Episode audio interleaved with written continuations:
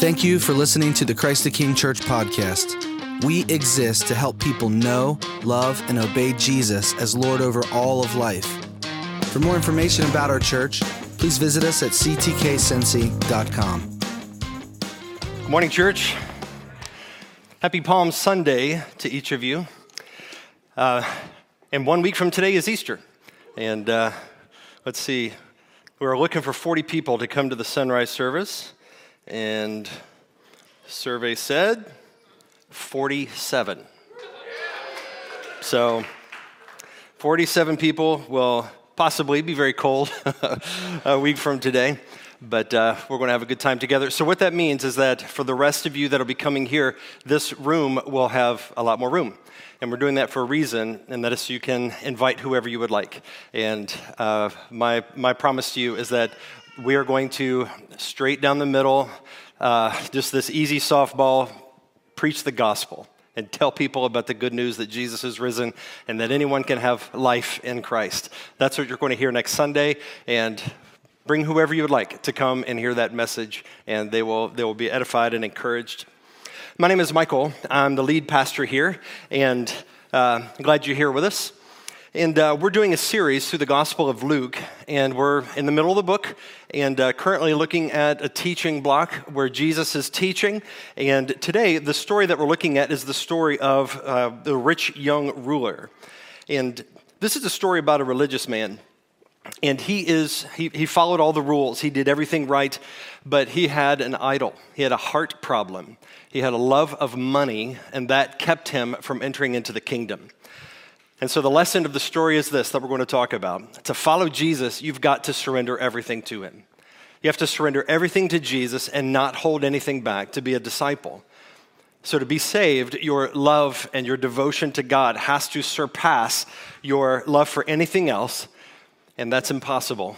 But in God's strength and in God's power, it is possible because He enables us to do so. That's what we're looking at today.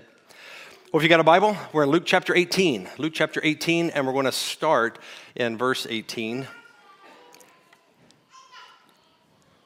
Luke 18, verse 18. We'll just take it, take it a section at a time. And a ruler asked him, Good teacher, what must I do to inherit eternal life? And Jesus said to him, Why do you call me good? No one is good except God alone. You know the commandments do not commit adultery, do not murder, do not steal, do not bear false witness, honor your father and mother. And he said, All these I have kept from my youth. So let's start out here. Jesus uh, was approached by this ruler, and he started off by saying, Good teacher. So that phrase got Jesus' attention, and it's a clue about this man's attitude toward Jesus. In Luke's gospel, there's a bit of a pattern where people, the way they address Jesus, gives us some indication of their disposition towards him. So the followers of Jesus, his disciples, they usually called him master. But his opponents and the Pharisees and this rich young ruler call him teacher. And that is, that's not the same as master, right? So, at the very least, this rich young ruler, he's not a disciple. He's not a follower of Jesus. And yet he's calling him good teacher, and the fact that he's calling him good is probably meant to flatter him, meant to butter him up. And so he's, he's trying to, to work an angle here as he approaches Jesus. Now, Jesus responds by saying, No one is good but God alone. So why do you call me good? No one is good. No one is good except God alone. Now, Jesus is not denying his own goodness, and Jesus is not denying his own divinity. A lot of times, people, whenever they see this verse, those are little trip hazards that they stumble over. They think that, well, is Jesus not saying he's God or is Jesus saying he's not good? No, Jesus is speaking um, rhetorically to, to, to communicate something to him. So he's not denying his deity, not denying his goodness. Rather, he's speaking in this way. There's two reasons, and these are, here are the two reasons. First, he wants to redirect his attention to God because he's looking to Jesus as merely a teacher, right? So he's directing his attention to God, saying, Why do you call me good? Nobody's good but God alone. He's saying, God is the standard, God is the source of all goodness. There is no good apart from God. That's the first reason. And the second reason is to correct this rich ruler's overly simplistic view of goodness. So, whenever he's thinking of goodness, he's focusing on, focusing on the externals. He's focusing on the rule keeping and, and how well he has done at keeping those rules. Now, that's not evident yet, but it will be evident as we go through this story. So, as we'll see in a moment, the rich young ruler is judging goodness by a human standard, a mere human standard. And for this reason, he's not able to recognize his own sin. That's his problem. He's not able to recognize his own sin. He's not able to recognize that he is in need of grace. Now, second part of the question Good teacher, what must I do to inherit eternal life? What must I do to inherit eternal life? That's what's on his mind. So, what's on his mind is the most fundamental question of human experience What happens after I die? Or how do I live forever? Or how do I have a good afterlife? Or how do I have eternal life? Or how do I enter into the kingdom of God? These are all similar ideas that reflect what his, what's really motivating him, what he's trying to get at. Now, notice that the way he asks the question, that lets us know what he's thinking. It clues us in, right? We already, what he already thinks he knows the answer. He's saying, What must I do? That's the word. What must I do? He did not say, How can I have eternal life? How might I receive eternal life? Because that's looking beyond himself. He's saying, What must I do to inherit eternal life? So he's thinking, It's up to me. There's some act I need to perform, some ritual, some prayer, some incantation, some good work. I've got to do something in order to inherit eternal life. And so, what Jesus does is he answers his question on his terms. If you want to know what you must do to inherit eternal life, there you go. And Jesus goes on to quote five of the Ten Commandments. And by quoting five, that's not meant like, well, those are the only five that matter. that's, that's synonymous with this is a representative sample, but he's referring to the whole Ten Commandments and the whole Old Testament law. So he's saying, you follow these and you'll have eternal life. So if you think that, you know, where, where does that come from? Well, let's, let's look at Leviticus. Leviticus 18, verses 4 and 5. So, this rich ruler, being a good Jewish man, he would have read this, he would have been familiar with it, most likely. And this is God speaking You shall follow my rules and keep my statutes and walk in them. So, that's what you have to do. I am the Lord your God. You shall therefore, here it is again, Keep my statutes and my rules. If a person does them, if a person does them, he shall live by them. I'm the Lord. What must I do to inherit eternal life? Rich young man, there it is. Leviticus 18, verse 4. You keep God's rules, His statutes, His laws, you walk by them, you obey them perfectly, you're all set. That's what you need to do. So, a Jewish man who believes in God, who knows the law, should immediately recognize something very important, and that is he hasn't kept the law, right? So, if any one of you was saying, like, what, what do I need to do to inherit eternal life? And Jesus said, well, you know the Ten Commandments, right? You, uh, you keep all the Ten Commandments perfectly from, from birth to the grave, I'll see you in heaven. Now, immediately you would know, oh my goodness, I'm in trouble because I am far from perfect. Uh, there's, I was like, that means I've never lied.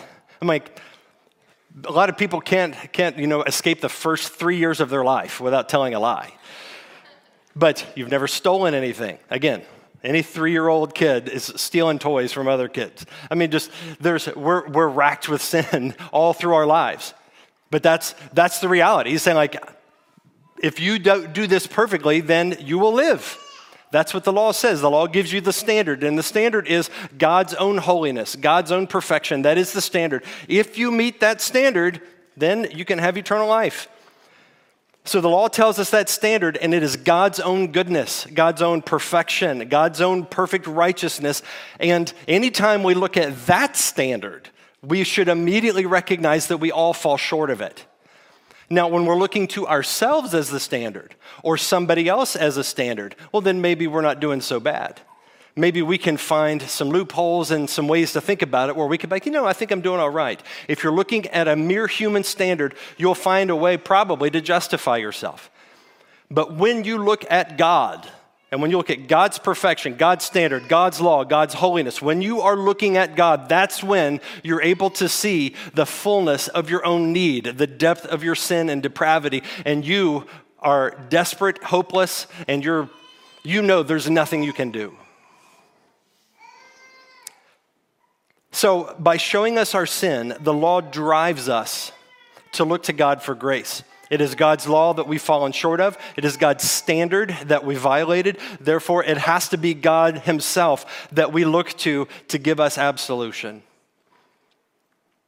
If we're going to be forgiven, it's got to come from God because His is the ultimate standard that we've broken. St. Augustine said this He said, The law bids us as we try to fulfill its requirements and become wearied in our weakness under it to know how to ask the help of grace. So there's three uses of the law. Um, this is the first use of the law to show us our need. That is the first use. Now, in the rich young ruler's case, it didn't work.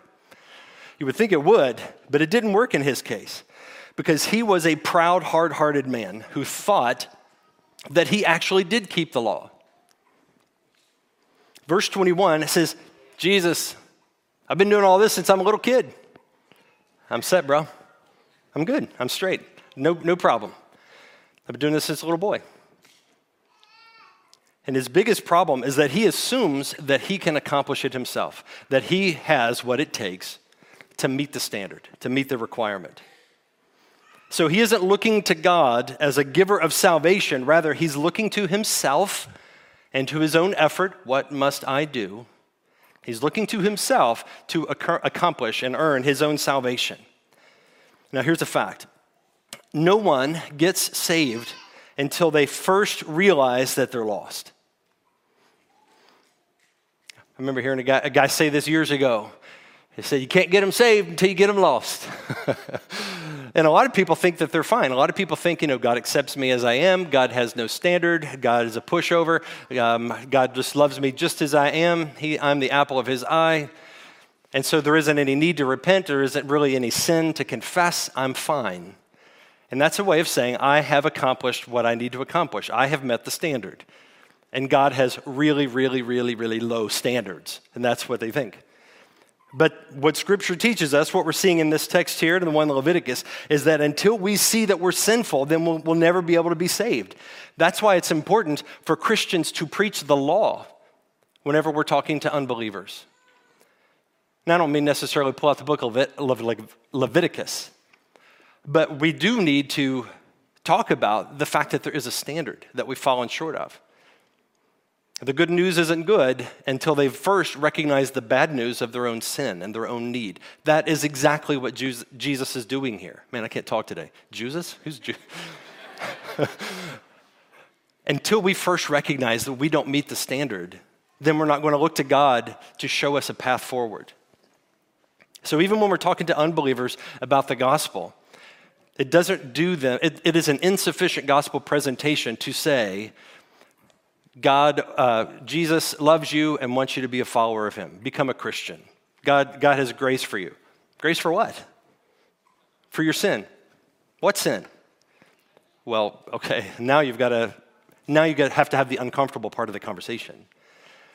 Because there has to be some recognition of a, of, a, of a standard that we've fallen short of before anybody will come to Christ. So this man doesn't know he's a sinner. And whenever Jesus quoted the law, this man should have immediately recognized his inability to keep it. But he is so blinded by his pride that he thinks he's fine. He's like, I'm good to go.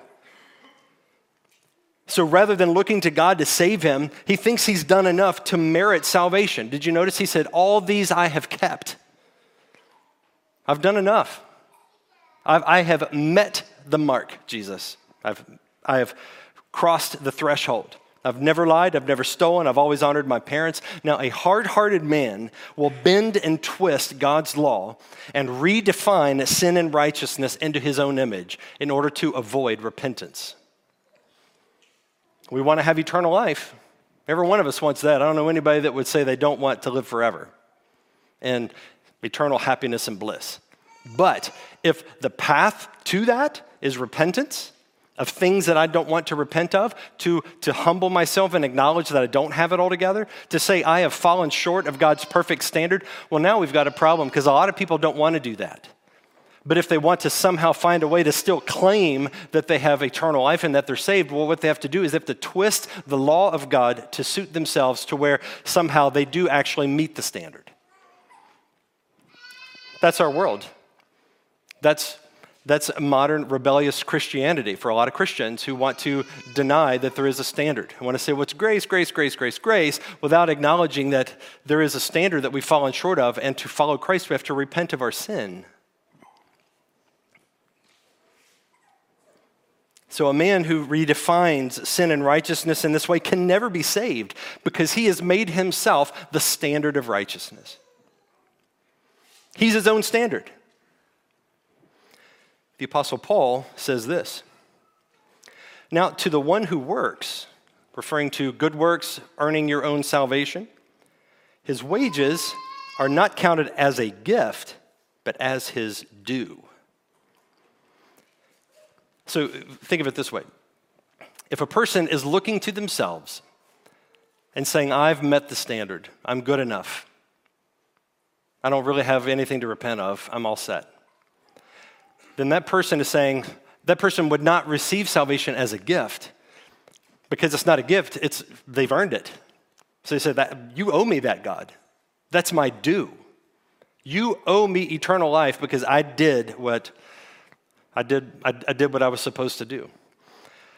And what Paul is talking about here is that that's that is the problem with this works mindset that the rich young ruler has. He's thinking, I work and therefore, because I've met the standard, my wage is eternal life. I've earned it. What must I do? Well, tell me what I need to do. I'll go out and do it. I will have earned it. Then you will owe eternal life to me, Jesus. But a humble person who is a true Christian, they don't receive it as a wage and not as a due, they receive it as a gift. And that's what Paul goes on to say and to the one who does not work, but believes in him. That's a faith in Jesus Christ. You put all your hope and confidence in him and what he's done. Believes in him who justifies the ungodly. That's you and that's me. We're ungodly. if you didn't know that, well, I, I hate to break it to you, but we are ungodly. We're sinful. We're fallen. We're rebellious, wicked, hard hearted. And that's exactly the type of person that Jesus forgives, at least the ones who recognize it and acknowledge it and confess it. For that person, our faith is counted as righteousness. So the person who does perfectly well, they keep their nose clean, they keep all the rules, they obey, they're a good moral person. And if they don't confess their sin and repent and turn to God and say, I can't do this on myself, I need you to save me, that good person is not justified. They get what they deserve. Now, they think they deserve eternal life, but they don't. But they do get what they deserve, which is hell, condemnation. Now, for those of us who recognize that we're sinful, we're fallen, we're greedy, we're liars, we're adulterers, we're murderers, where we bear false witness, we steal, we're idolaters. Now, for those of us that we recognize that's who we really are, and we say, Jesus, I confess this to you. This is sin. I, this is wrong, and I repent of this sin. Now we have an ungodly person whose faith in Jesus, we believe in him, is counted as righteousness. Jesus looks at you, sinner that you are, and me, and says, You are righteous.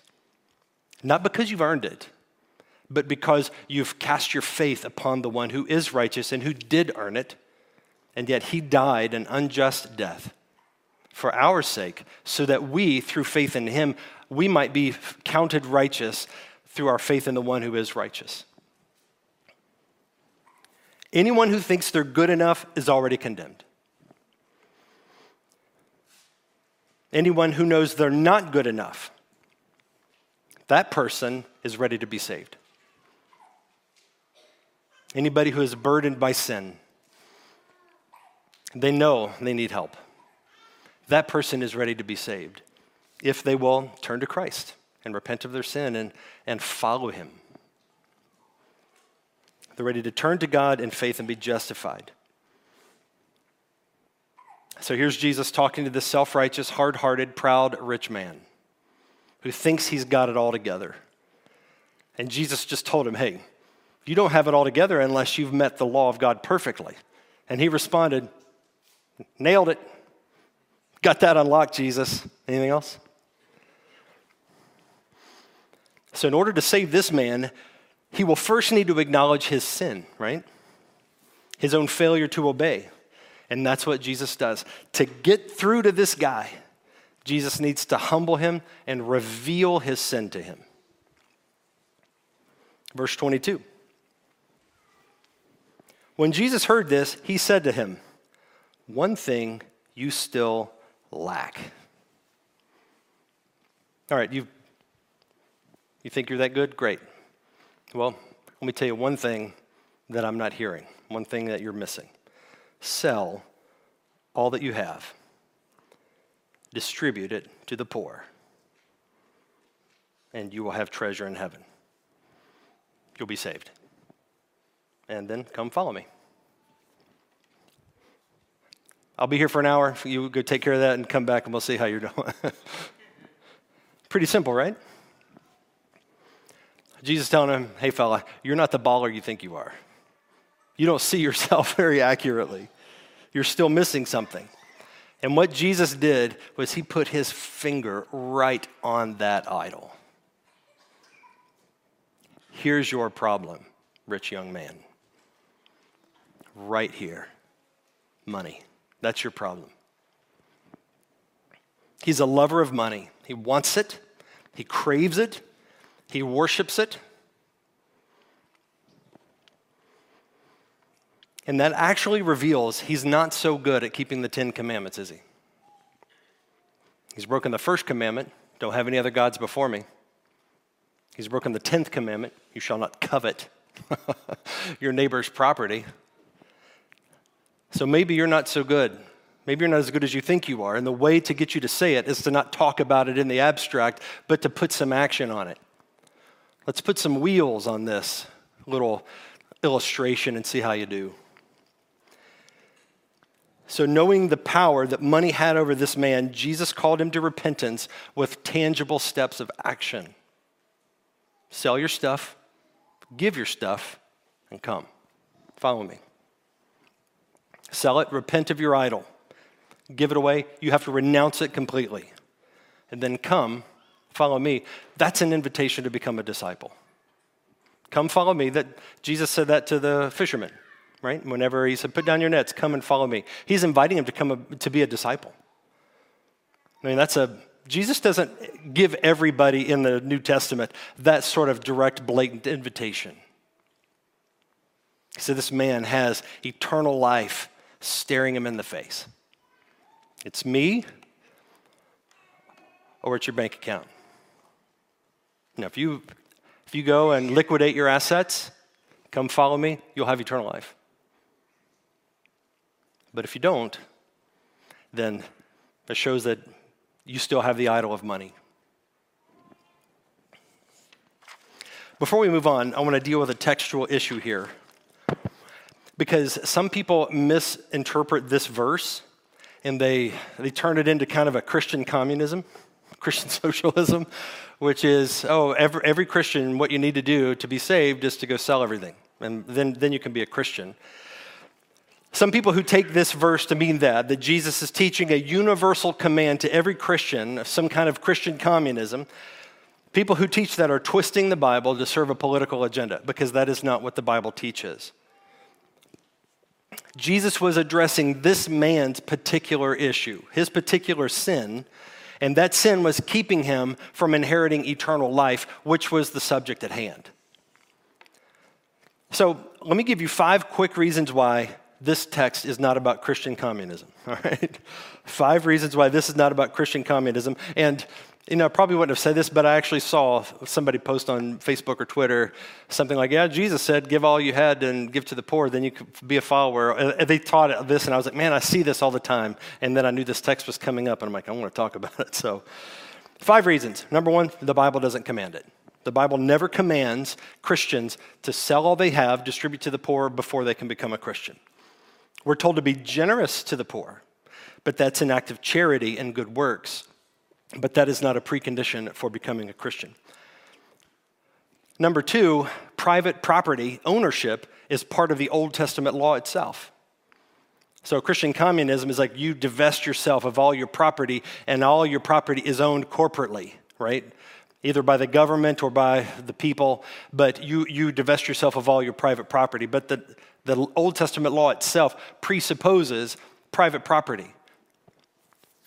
So um, God calls us to be wise and generous stewards of our, of our property. But if there's no such thing as private ownership, then there's no need for the command, thou shalt not steal. Why not? It's yours anyway. It's not his, and somebody else can steal from you. Sure, why not? Because there's no private property. Number three, the Bible teaches the value of work and personal responsibility as the primary means through which we provide for ourselves. Work personal responsibility. Those are the normal, typical means of provision. Number four, if everybody, if every Christian took this as a universal command, we'd all go bankrupt. So it would become an absurdity for every Christian to say, well, this is how you become a Christian. And number five, if Jesus taught this as a universal command, he would be undermining his own message that we can't save ourselves. So, any Christian that says, well, you're not a true Christian because you, you, need, to, you need to sell all that you have and give to the poor and, and all that. What they're saying is the opposite of what Jesus is teaching, which is you can't save yourself. Isn't that the point? You can't save yourself. So basically, you'd be saying, well, you can save yourself. Jesus is saying, okay, you've kept all the commandments, you've kept the law, but actually, all right, there's an 11th commandment. I'm going to give you a new one now. Here's an 11th commandment. Now, you do the 11th commandment, then you can be saved. Sell everything, give it to the poor, then follow me. That's the 11th commandment. Now you can be saved. Well, no, he's, that would be putting it back on him as an act of works righteousness for him to save himself by giving all of his stuff away. So, Jesus is not just adding a new, really, really, really hard commandment as a new way to test people to, to make sure they're true followers or for them to be a, a follower at all. That's legalism. So the point is that Jesus was addressing his particular idol. This was his issue. It's an idol of money, and there's a deeper heart issue, most likely, of self sufficiency. But Jesus was addressing his particular problem. This was the barrier preventing this man from inheriting eternal life. That's why Jesus brought it up. But Jesus didn't leave it there, right? He made the invitation. He said, Come, follow me. It was, it, he didn't say, Hey, get out of here and go sell all your stuff, you greedy jerk. No, he says, No, no, do this. That will demonstrate that you've repented of your particular idol. Then be my disciple. Come, follow me. You will have eternal life. It was a hopeful promise. So he wasn't giving him a new command. He was telling him, Don't trust in yourself anymore. Come and trust in me. Come and be my disciple. Come follow me. And that's the invitation for every man and woman, every human being. Men, women, forsake your idol or idols, surrender everything, and then come and follow Jesus. Well, how did he do? But when he heard these things, he became very sad, for he was extremely rich. Why was he sad? Because he loved his wealth more than the salvation he was seeking. He was extremely rich. Now, if he was a poor guy with a dollar seventy-eight in his pocket, then to give it all away and come follow Jesus, like not giving up that much. But he was extremely rich. This is a powerful idol. This had a stranglehold on his soul. And he was sad because Jesus told him, You have to choose between your sin and salvation. You have to choose between God and your greed. You have to choose between your treasure on earth or your treasure in heaven. In Matthew's version of this story and Mark's version of the same story, there are little variations. But in those versions, it said he went, he, he went away sad. Not just he, he was sad, but it said he went away sad, meaning that he, he actually walked away. He turned, he was staring eternal life in the face, having a conversation with the very essence and giver of life itself.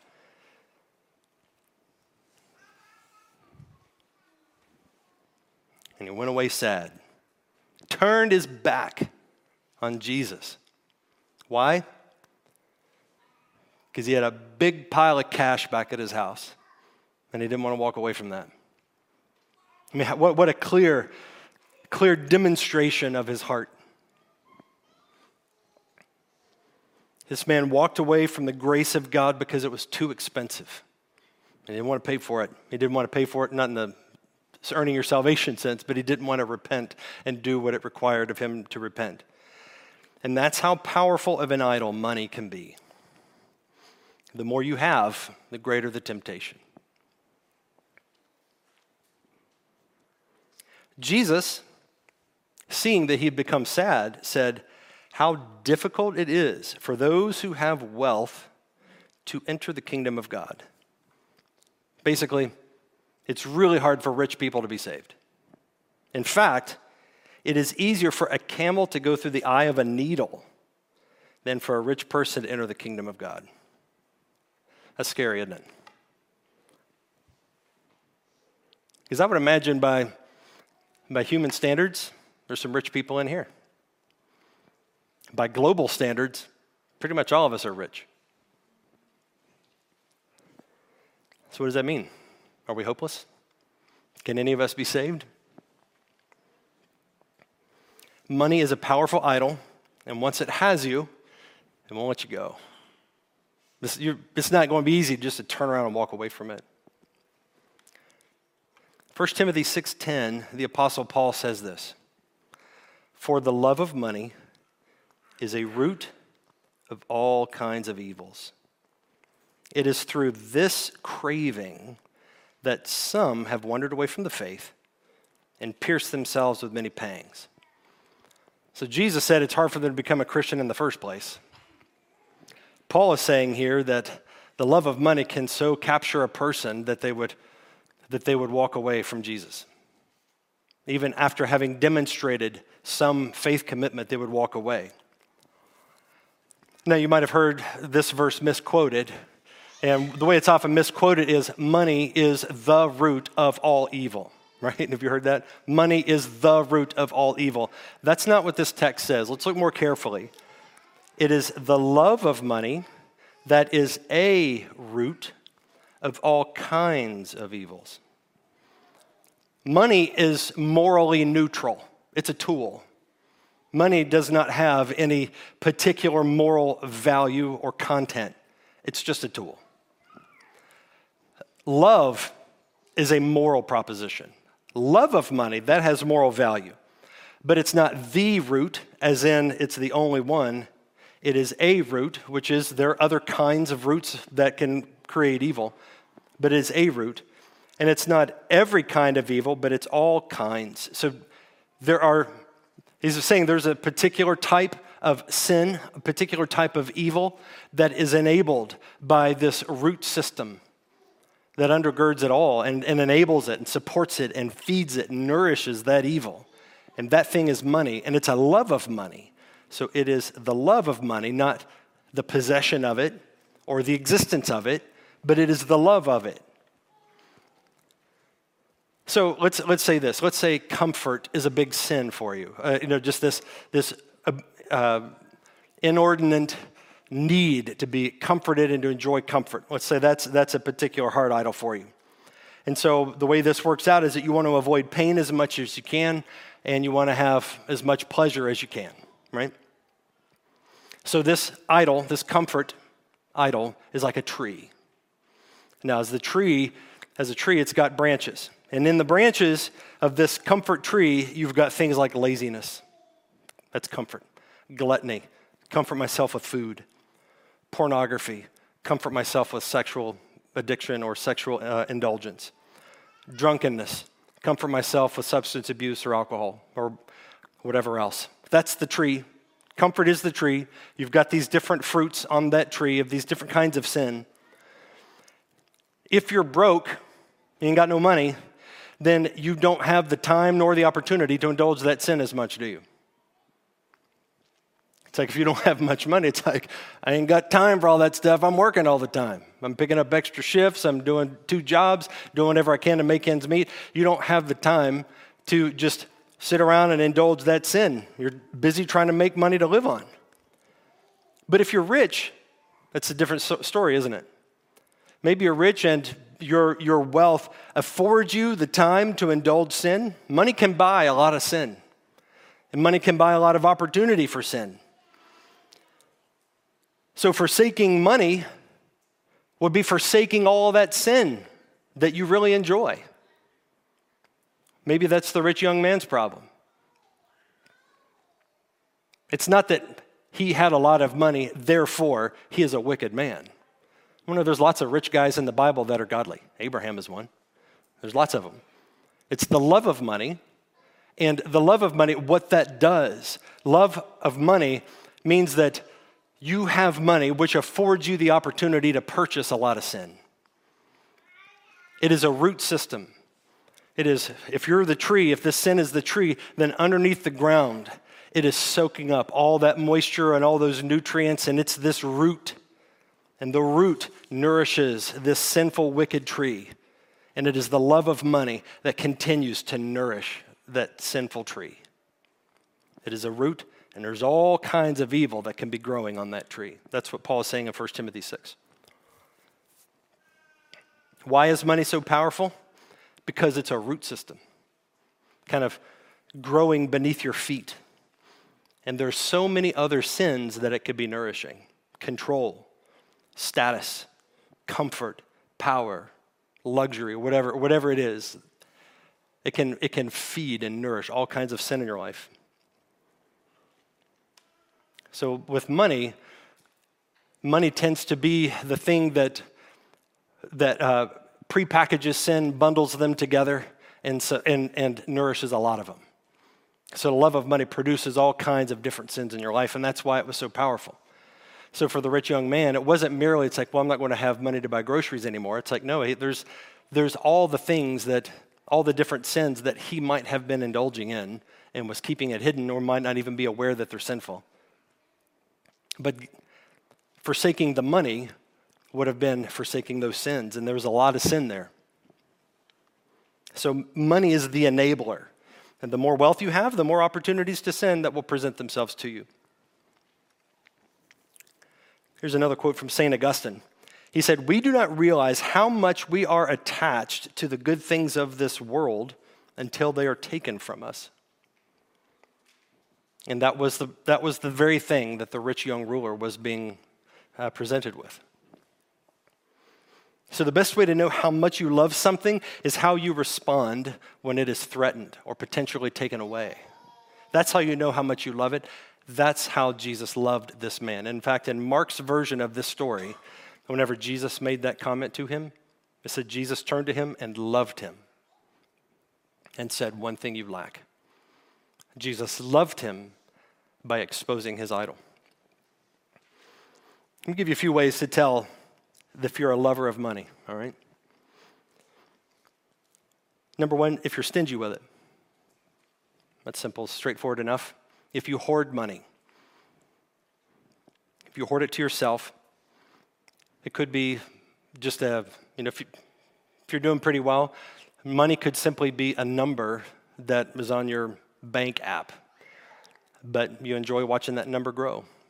It could be checking your investment statements, watching that number grow, and just like there's there's some some in, inordinate pleasure that you get from that can indicate that you're a lover of money.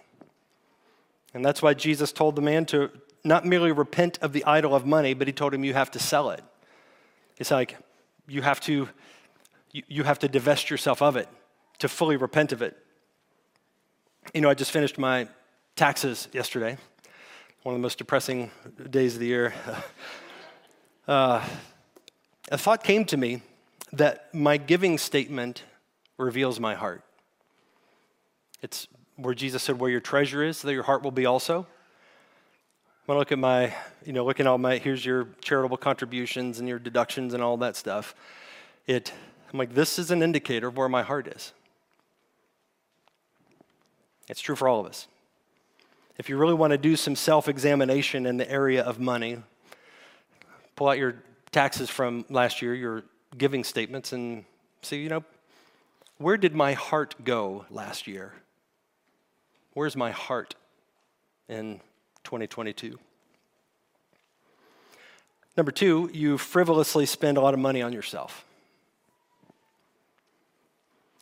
Now, all these are things that are matters of discernment. But what's frivolous versus not frivolous? Well, that takes wisdom to discern. And that's really about your heart and leading of the Spirit. But there is such a thing as sinful, frivolous spending on yourself. And if you're there, that's, that's an indicator that you're a lover of money. Maybe you have a massively disproportionate entertainment budget to where so much of your money goes to things that are just indulgences and personal pleasures. Number three, you crave the status that wealth would give you or that wealthy people have. It's about maintaining an image, about how people perceive you. Number four, it could be looking down on people that have less than you. One way to do this is to look down on people with contempt. Think, well, they're lesser than me. I've got, I'm, I'm richer than they are. I'm better than them. I feel superior. That's one way. Another way to look down on people who have less is to look down on them as helpless victims, and you are their Messiah. Where you're going to be the one that's going to, you know, we'll give this guy a dollar or whatever. You see yourself as their Savior, and that's a way of looking down on people. If you feel guilty or ashamed right now, uh, take heart, because I do. uh, take heart because I've got some great news for you. And the great news is what Jesus says next, and we'll finish up here. Verse 26. The other guys who heard this, the disciples hanging around there, those who heard it said, Then who can be saved? who can be saved, Jesus? But he said, What is impossible with man is possible with God. Of course, Peter's like, Lord, see, look, check it out. We left our homes and followed you. and he said to them, Truly I say to you, there is no one who has left house or wife or brothers or parents or children for the sake of the kingdom of God who will not receive many times more in this time and in the age to come eternal life. Isn't that where we started? How do I inherit eternal life? Jesus said, Here's how forsake everything, put Jesus first, give him your highest allegiance. So initially, the words seem pretty jarring what Jesus said in the previous section. It's like if it's easier for a camel to go through an eye of a needle, how can anybody be saved? They saw rich people as being uniquely favored by God in those days. So if these people that are uniquely favored by God can't be saved, what about the rest of us? And you say, hey, it's not possible with man, it's possible with God. Once again, the lesson it's not about what you do. It's not about what is possible with human beings, what you're able to accomplish. That's not what we're talking about here. If it were possible with man, Jesus would have had no need to die. But it's not possible with man. It's possible only with God. That's why Jesus came to die. There's not a man on planet Earth who can save himself, but Jesus Christ accomplished what we could not accomplish for ourselves. So Jesus has made a way not only for the rich man to be saved, but for anybody to be saved. God can break the power of any idol over any man's life, and he can free people from the love of money or any other sin. He can free people from the love of success, from the love of approval, from the love of comfort, from the idolatry of sex, from the idolatry of a racial identity, and any other kind of idol. And whatever it is that costs us to repent of that sin or repent of that idol in this life, Jesus said, You ain't seen nothing yet. You will be repaid. You will receive so much more in the life to come. That's where we believe him, though. We have to have faith that he'll bring it about. But it's not about just keeping our eyes fixed on this earthly experience. It's about seeing the bigger picture the eternal perspective of knowing that in this life, yeah, we might have to do hard work of repentance. And we may not want it, may not want to do that because it's difficult, because idols can have power over us. But in so doing, there is a promise that whatever it costs you to repent of your sin or your idol in this life, you will receive so much more in the life to come. And in eternal life, isn't that what we're after? Isn't that what the rich young man was after? He was after eternal life. And if he would have if you would have just believed Jesus' word, he's like, yeah, you might, if, if you do this, you might, yeah, you might struggle now in this life. You might, you might have to sell everything because that's what it's going to take for you to repent. But think of how wealthy you will be for all eternity. Spiritually speaking, whatever wealth in heaven means, you will have wealth forever. That's what is available to you. That's what he has accomplished for you. And that's a promise. Whatever it costs us now, we will be repaid in the life to come. So I want to finish up today by answering the question that we started with How do we inherit eternal life? Let's make it super basic, super practical. We'll put this in crayon. How can anybody inherit eternal life? We've already seen the answer, but I want to go over it again. Number one, acknowledge your sin. If right now you think, I'm okay, if you're not a Christian or you're not sure and you think, well, you know, I'm a good person, I'm a decent guy, and that's who God accepts, no, you're condemned. God does not accept good moral people because there ain't none. You have to acknowledge your sin, which means you have to say, I am a sinner. I have sinned against a perfectly righteous, holy God. And there is no life, no hope, no nothing outside of Him. Christians, we call this confession. We do it every Sunday. Every Sunday, we have a time of confession. And then, having confessed our sin, we have a time where Wade leads us into an assurance of pardon. Because having confessed our sin, it's like here's a good word of hope in the gospel that Jesus has forgiven that sin, and we have hope that we are, are forgiven. So, confession is like a prayer where you tell God, I've sinned against you, forgive me. Matt preached on this last week the, the, uh, the parable of the tax collector and the Pharisee. And it was the tax collector who went home justified. Remember that? And actually, there's three, three stories in this chapter that all have the similar theme, which is God, have mercy on me, a sinner. You've got to acknowledge your sin before you can be saved. Number two, repent of your sin and believe the gospel. So repent of your sin. There may be an area of your life that you don't want to surrender to Jesus. The rich young man's issue was money, the love of money. Maybe that's your issue. It's an issue probably for a lot of us. Maybe there's some other thing that in your mind right now is really the pressing need. To where if Jesus were to walk in here and put his arm around you and say, hey, let's go back here and have a word. And if Jesus were to whisper in your ear, hey, man, hey, sister, here's one thing you lack. Here's where an idol has got a hold of you. And here is the difficult thing that I'm going to require of you to do to repent of it. Do it. Because the reward far outweighs the cost. Do it. Whatever secret indulgence, whatever hidden idol, you can't hold anything back. Don't hold anything back. Number three, then come follow Jesus. By faith, you're looking away from yourself. I'm say, you're saying, I'm going to put my eternal destiny in the hands of Christ, and I want to follow him because he knows best. And Jesus assures us whatever we give up to follow him, whatever you have to die to to follow Christ, it doesn't end there. You will receive back many times over what it cost you in this life. So ultimately, you don't lose a thing.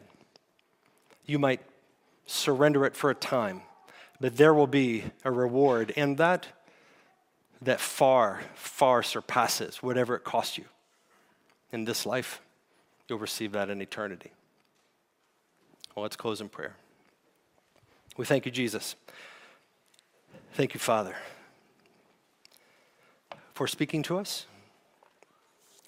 Thank you, Lord Jesus, for identifying our idols. I pray, Lord, by, right now by your Spirit, that you will, you will reveal to us, anyone in this room, whatever is that particular heart idol, that issue, that is the thing we lack. Reveal it to us, strengthen us, give us faith to repent. Show us what that looks like practically. Lord, if any of us are having a love for money, a sinful love of money, show us, Lord, what repentance looks like.